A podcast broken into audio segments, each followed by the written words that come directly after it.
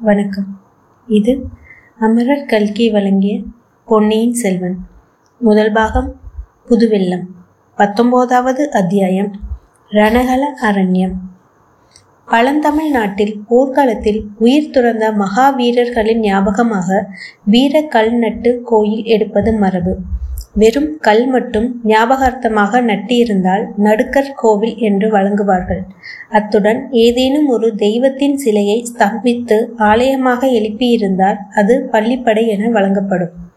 குடந்தை நகருக்கு அரைக்காதம் வடமேற்கில் மண்ணை மண்ணியாற்றுக்கு வடகரையில் திருப்புறம்பயம் என்ற கிராமத்திற்கின் அருகில் ஒரு பள்ளிப்படை கோயில் இருந்தது. அது அந்த பிரதேசத்தில் நடந்த ஒரு மாபெரும் போரில் உயிர் நீத்த கங்க மன்னன் பிரதிவிபதியின் ஞாபகமாக எடுத்தது.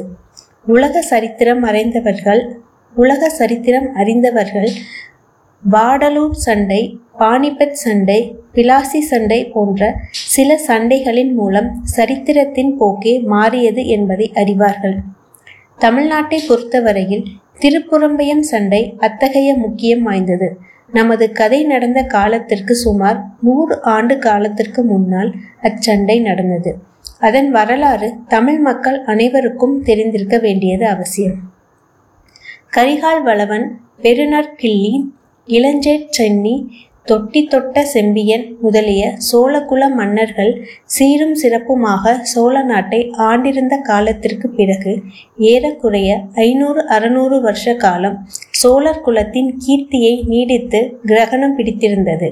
தெற்கே பாண்டியர்களும் வடக்கே பல்லவர்களும் வலிமை மிக்கவளா வலிமை மிக்கவர்களாகி சோழர்களை நெருங்கி வந்தார்கள். கடைசியாக சோழ குலத்தார் பாண்டியர்களின் தொல்லையை பொறுக்க முடியாமல் அவர்களுடைய நெடுங்கால தலைகள் தலைநகரமான உறையூரை விட்டு நகர வேண்டி வந்தது. அப்படி நகர்ந்தவர்கள் குடந்தைக்கு அருகில் இருந்த பழையாறை என்னும் நகருக்கு வந்து சேர்ந்தார்கள். ஆயினும் உறையூர் தங்கள் தலைநகரம் என்ற உரிமையை விட்டுவிடவில்லை. கோலிவேந்தர் என்னும் பட்டத்தையும் விட்டுவிடவில்லை. பழையாறை சோழ மன்னர்களின் விஜயால சோழர் என்பவர் இணையில்லாத வீரப்புகழ் பெற்றவர்.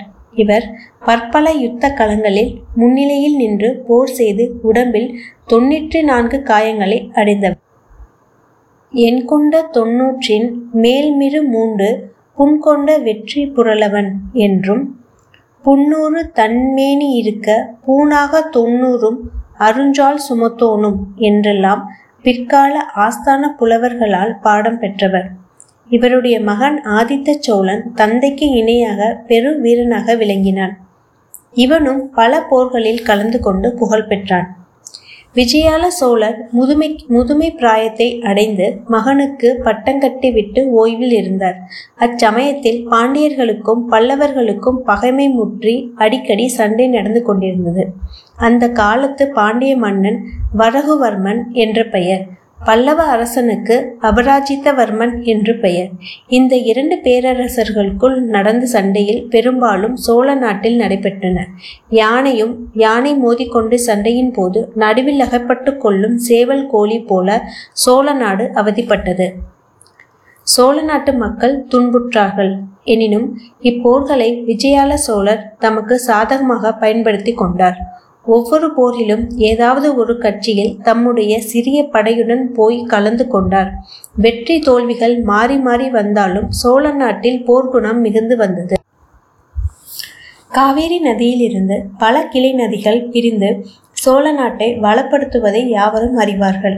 அக்கிளை நதிகள் யாவும் காவேரிக்கு தெற்கே பிறக்கின்றன. கொள்ளிடத்திலிருந்து பிரிந்து காவேரிக்கும் கொள்ளிடத்துக்கு நடுவில் பா பாயும் நதி ஒன்றே ஒன்றுதான். அதற்கு மன்னியாறு என்று பெயர். இந்த மன்னியாற்றின் வடகரையில் திருப்புறம்பயம் கிராமத்திற்கு அருகில் பாண்டியர்களுக்கும் பல்லவர்களுக்கும் இறுதியான பலப்பரீட்சை நடந்தது. இரு தரப்பிலும் படைபலம் ஏறக்குறைய சமமாக இருந்தது. பல்லவ அபராஜித்தவர்மனுக்கு துணையாக கங்க நாட்டு பிரதிவிதிபதி வந்திருந்தான். ஆதித்த சோழனும் அபராஜித்தவர்மனுடைய கட்சியில் சேர்ந்திருந்தான்.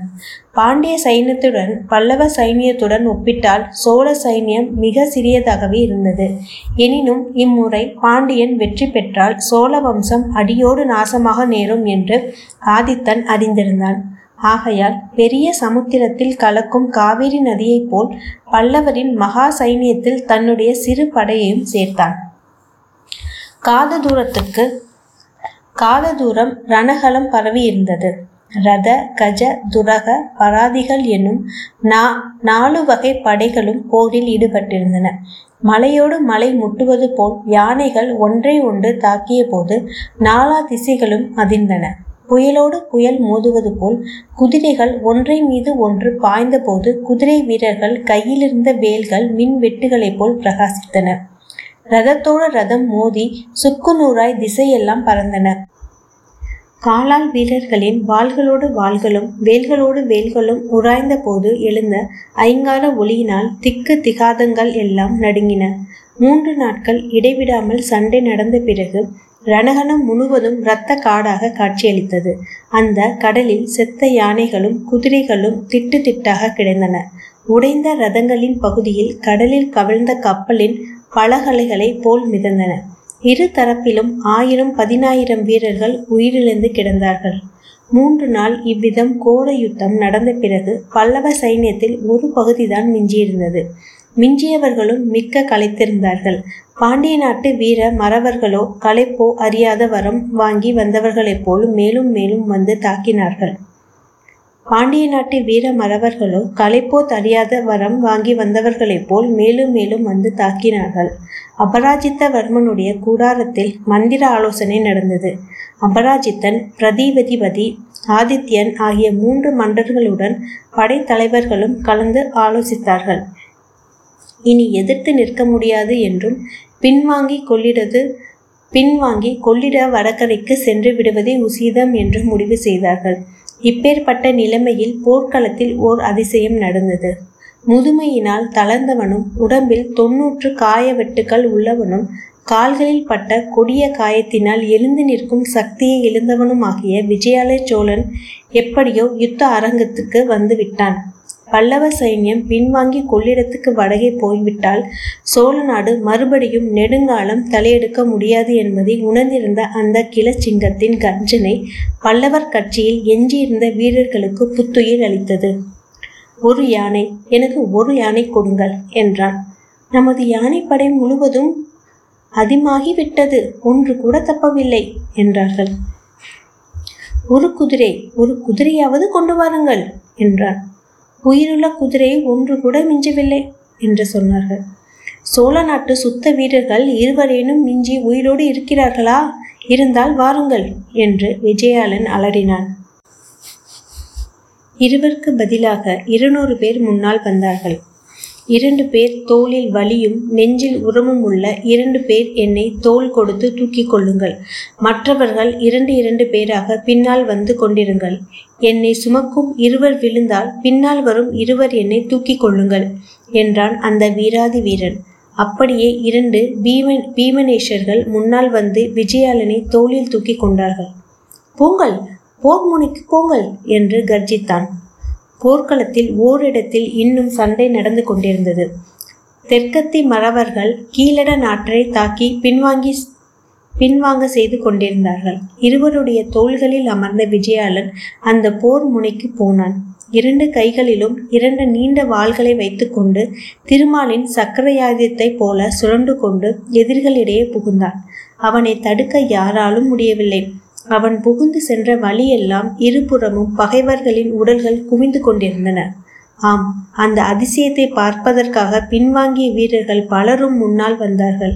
விஜயாளனுடைய அமானுஷ்ய வீரத்தை கண்டு முதலில் சிறிது திகைத்து நின்றார்கள். பிறகு ஒருவர் ஒருவர் உற்சாகப்படுத்தி கொண்டு தாங்களும் போர் முனையில் புகழ்ந்தார்கள் அவ்வளவுதான். தேவி விஜயலட்சுமியின் கருடாச்சயமம் இந்த பக்கம் திரும்பிவிட்டது. பல்லவர் படைத்தலைவர்கள் பின்வாங்கி கொள்ளிடத்திற்கு வடபகை போகும் யோசனை கைவிட்டார்கள். மூன்று வேந்தர்களின் தமக்குரிய மூலபல வீரர்கள் படைசூழ போர் முனையில் புகுந்தார்கள். சிறிது நேரத்துக்கெல்லாம் படை சிறிது நேரத்துக்கெல்லாம் பாண்டிய வீரர்கள் பின்வாங்க தொடங்கினார்கள். கங்க மன்னன் பிரதிவீதபதி அன்றைய போரில் செயன்கரும் செயலால் பல புரிந்து பிறகு தன் புகழுடைமை அப்போர்களின் நிலைநாட்டி விட்டு வீர சொர்க்கம் சென்றான். அத்தகைய வீரனுடைய ஞாபகார்த்தமாக அப்போர்க்களத்தில் வீரக்கல் நாட்டினார்கள். பிறகு பள்ளிப்படை கோயிலும் எடுத்தார்கள். அத்தகைய கொடூர பயங்கர யுத்தம் நடந்த ரணகலம் சில காலம் புல் பூண்டுகள் முளைக்காமல் கிடந்தது. அந்த பக்கம் மக்கள் போவதே இல்லை. சிறிது காலத்திற்கு பிறகு அங்கே காடு மண்ட ஆரம்பித்தது. பள்ளை பள்ளிப்படை கோயிலை சுற்றி காடு அடர்ந்திருந்தது. புதர்களில் நரிகள் குடிபுகுந்தன. இருண்ட மரக்கிளைகளில் ஆந்தைகளும் கோடான்களும் வாசம் செய்தன. நாளளவில் அப்பள்ளிப்படை கோயிலுக்கு யாரும் போவதை நிறுத்திவிட்டார்கள். எனவே கோவிலுக்கு நாளுக்கு நாள் தகர்ந்து போய்விட்டது. நமது கதை நடக்கும் காலத்தில் பாலடைந்து கிடந்தது. இத்தகைய பாலடைந்த பள்ளிப்படை கோயிலுக்கு இருட்டறிய நேரத்தில் ஆழ்வார்க்கடியான் வந்து சேர்ந்தான். அக்கோயிலின் மேல் மண்டப வில அக்கோயிலின் மேல் மண்ட விளிம்பி அமைந்த காவலர் புதகளில் அவன் பயமுறுத்தியதை பார்த்தான். ஆனால் அந்த வீர வைஷ்ணவ சிகாமணியை பயப்படுகிறவன் பள்ளிப்படை கோயில் மண்டபத்தின் மேல் தாவி ஏறினான். மண்டபத்தின் மீது மண்டபத்தின் மீது கவித்திருந்த மரக்கிளையின் மறைவில் உட்கார்ந்து கொண்டான். நாலாபுறமும் கவனமாக பார்த்து கொண்டிருந்தான். அவனுடைய கண்கள் அடர்த்தியான இருளை கிழித்தி கொண்டு பார்க்கும் சக்தியை பெற்றிருந்தன. அவனுடைய செவிகளும் அவ்வாறே மிக மெல்லிய இசையையும் கேட்கக்கூடிய கூர்மையை பெற்றிருந்தன. இருட்டி ஒரு நாளிகை இரண்டு நாளிகை மூன்று நாளிகையும் ஆயிற்று. சுற்றிலும் சூழ்ந்திருந்த அந்த காரம் அவனுடைய அடியோடு அமுக்கி மூச்சு திணற செய்தது. அவ்வப்போது காட்டு மரங்களிடையே சலசலவென ஏதோ சத்தம் கேட்டது. அதோ ஒரு மரநாய் மரத்தின் மேல் ஏறுகிறது. அதோ ஒரு ஆந்தை உரு உருமுகிறது. இந்த பக்கம் ஒரு கோட்டான் கூவுகிறது. மரநாய்க்கு பறந்து ஒரு பறவை சடசடவென சிறகை அடித்துக்கொண்டு மேல் கிளைக்கு பாய்கிறது. அதோ நதிகள் ஊழையிட தொடங்கிவிட்டன. தலைக்கு மேலே ஏதோ சத்தம் கேட்டது. அண்ணாந்து பார்த்தான். அணிலோ ஓனானோ அல்லது அத்தகைய வேறொரு சிறிய பிராணியோ மரக்கிளையின் மீது தாவி ஏறிற்று. மரக்கிளையின் இடுகளின் வழியாக வானத்தில் ஒரு சிறு பகுதி திறந்தது. ஓ நட்சத்திரங்களே உங்களை இன்றைக்கு பார்த்ததில் பூலோக மக்களின் அறிவீனத்தை பார்த்து கேலி செய்து கண் சிமிட்டி சிரிப்பவர்கள் போல தோன்றுகிறது. சிரிப்பதற்கு உங்களுக்கு வேண்டிய காரணம் உண்டு. நூறு வருஷத்திற்கு முன்னால் இதே இடத்தில் நடந்த பெரும் போரையும் போர் நடந்த பிறகு இங்கே வெகு நாள் வரை இரத்த வெள்ள பெருகி கிடந்ததையும் பார்த்திருக்கிறீர்கள். மனிதர்கள் எதற்காக இப்படி ஒருவரை ஒருவர் பகைக்க வேண்டும் என்று அதிசயப்பட்டிருப்பீர்கள்? ஒரு மனிதன் இறந்த நூறு வருஷம் ஆகியும் அவனிடம் பகைமை பாராட்டுகிறார்கள். இந்த பள்ளிப்படை பகைவனுடைய பள்ளிப்படையாம். பகைவன் பள்ளிப்படைக்கு அருகில் கூடி யோசிக்கப் போகிறார்களாம். வானத்து விண்மீன்களே நீங்கள் ஏன் சிரிக்க மாட்டீர்கள்? நன்றாய் சிரியுங்கள். கடவுளே இந்த வந் இங்கு வந்தது வீண்தானா? இன்றிரவெல்லாம் இப்படியே கழிக்கப் போகிறேனா? எதிர்பார்த்த ஆட்கள் இங்கே வரப்போவதில்லையா? என் காதில் விழுந்தது தவறா? நான் சரியாக கவனிக்கவில்லையா? அல்லது அந்த மச்ச மஸ்தகஸ்த சமிஷ்டையாளர்கள் தாங்கள் யோசனையை மாற்றிக்கொண்டு வேறு இடத்திற்கு போய்விட்டார்களா? என்ன ஏமாற்றம். இன்றைக்கு மட்டும் நான் ஏமாந்து போனால் என்னை நான் ஒரு நாளும் மன்னித்து கொள்ள முடியாது. ஆஹா அதோ சிறிது வெளிச்சம் தெரிகிறது. அது என்ன? வெளிச்சம் வருகிறது மறுபடி தெரிகிறது. சந்தேகமில்லை. அதோ சுளுத்து கொளுத்து பிடித்து கொண்டு யாரோ ஒருவன் வருகிறான். இல்லை இரண்டு பேர் வருகிறார்கள். காத்திருந்தது வீண் போகவில்லை. வந்தவர்கள் இருவரும் பள்ளிப்படையை தாண்டி கொண்டு சிறிது அப்பால் போனார்கள். அடர்ந்த காட்டு மத்தியில் சிறிது இடைவேளை இருந்த இடத்தில் நின்றார்கள். ஒருவன் உட்கார்ந்து கொண்டான். கையில் சுளுத்து வைத்துக்கொண்டு சுற்றுமுற்றும் பார்த்து கொண்டிருந்தான். யாருடைய வரவையோ அவன் எதிர்பார்த்துதான் எதிர்பார்த்துதான் இருக்கிறான் என்பதில் சந்தேகமில்லை. சற்று நேரத்துக்கெல்லாம் இன்னும் இரண்டு பேர் வந்தார்கள். அவர்கள் இதற்கு முன் இந்த இடத்திலே வந்தவர்களாக இருக்க வேண்டும். இல்லாவிட்டால் இந்த இருளில் அடர்ந்த காட்டில் வழி கண்டுபிடிக்க கொண்டு வர முடியுமா? முதலில் வந்தவர்களுக்கு பின்னால் வந்தவர்களுக்கு வந்தவர்கள் ஏதோ பேசிக்கொண்டார்கள் ஆனால் ஆழ்வார்க்கடியான் காதில் அது ஒன்று விழவில்லை.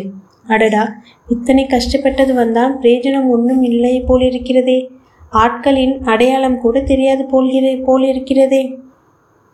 பிறகு இன்னும் இரண்டு பேர் வந்தார்கள். முன்னால் வந்தவர்களின் கடைசியில் வந்தவர்களும் ஒருவருக்கொருவர் பேசிக்கொண்டார்கள் கடைசியா வந்தவர்களின் ஒருவன் கையில் ஒரு பை கொண்டு வந்திருந்தான். அதை அவன் அவிழ்த்து அதனுள் இருந்தவற்றை கொட்டினான். சுளுந்து வெளிச்சத்தில் தங்கள் நா தங்க நாணயங்கள் பளபளவென ஒளிந்தன. கொட்டிய மனித பைத்தியம் பிடித்தவனைப் போல் சிரித்தான். நம்ம நண்பர்களே சோழ நாட்டு பொக்கிஷத்தை கொண்டே சோழ ராஜ்யத்துக்கு உலை வைக்கப் போகிறோம். இது பெரிய வேடிக்கை அல்லவா? என்று சொல்லிவிட்டு மறுபடியும் கலகலம் என்று சிரித்தார்.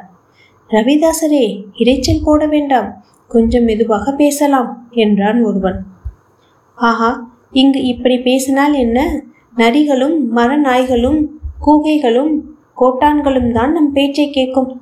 நல்ல வேலையாக அவை யாரிடமும் போய் சொல்லாது. என்றான் ரவிதாசன். இருந்தாலும் கொஞ்சம் மெதுவாக பேசுவது நமக்கு நல்லதுதான். பிறகு அவர்கள் மெல்ல பேசத் தொடங்கினார்கள். ஆழ்வார்க்கடியனுக்கு அவர்களுடைய பேச்சை கேட்காமல் மண்டபத்தின் பேரில் உட்கார்ந்து இருப்பது வீண் என்று தோன்றியது. மண்டபத்திலிருந்து இறங்கி கூட்டம் நடக்கும் இடத்திற்கு அருகில் நின்று ஒட்டு கேட்டே தீர வேண்டும். அதனால் விளையும் ஆபத்தையும் சமாளித்து கொள்ள வேண்டும். இவ்விதம் எண்ணி ஆழ்வார்க்கடியான் மண்டபத்திலிருந்து இறங்க முயன்றபோது மரக்கிளைகளின் அவன் உடம்பு உராய்ந்ததால் சலசலப்பு சத்தம் உண்டாயிற்று. பேசிக் கொண்டிருந்த மனிதர்களில் இருவர் சட்டென்று குதித்து எழுந்து யார் எங்கே என்று கர்ஜித்தார்கள். ஆழ்வார்க்கடியனுடைய இதய துடிப்பு சிறிது நேரம் நின்று போயிற்று. அவர்களிடம் அகப்பட்டு கொள்ளாமல் தப்பி ஓடுவதை தவிர வேறு வழியில்லை. ஓடினாலும் காற்றில் சலசலப்பு சத்தம் கேட்டேதான் செய்யும். அவர்கள் வந்து தன்னை பிடித்து விடலாம் அல்லவா? அச்சமயத்தில் கோட்டான் ஒன்று சப்பட்டை விரித்து உயர்த்தி அடித்து கொண்டதுடன் ஊம் ஊம் என்று உருமியது. இத்துடன் பத்தொன்பதாவது அத்தியாயம் ரணகல அரண்யம் நிறைவடைந்தது. மீண்டும் இருபதாவது அத்தியாயம் முதற் பகைவன். அதில் சந்திக்கிறேன். நன்றி. வணக்கம்.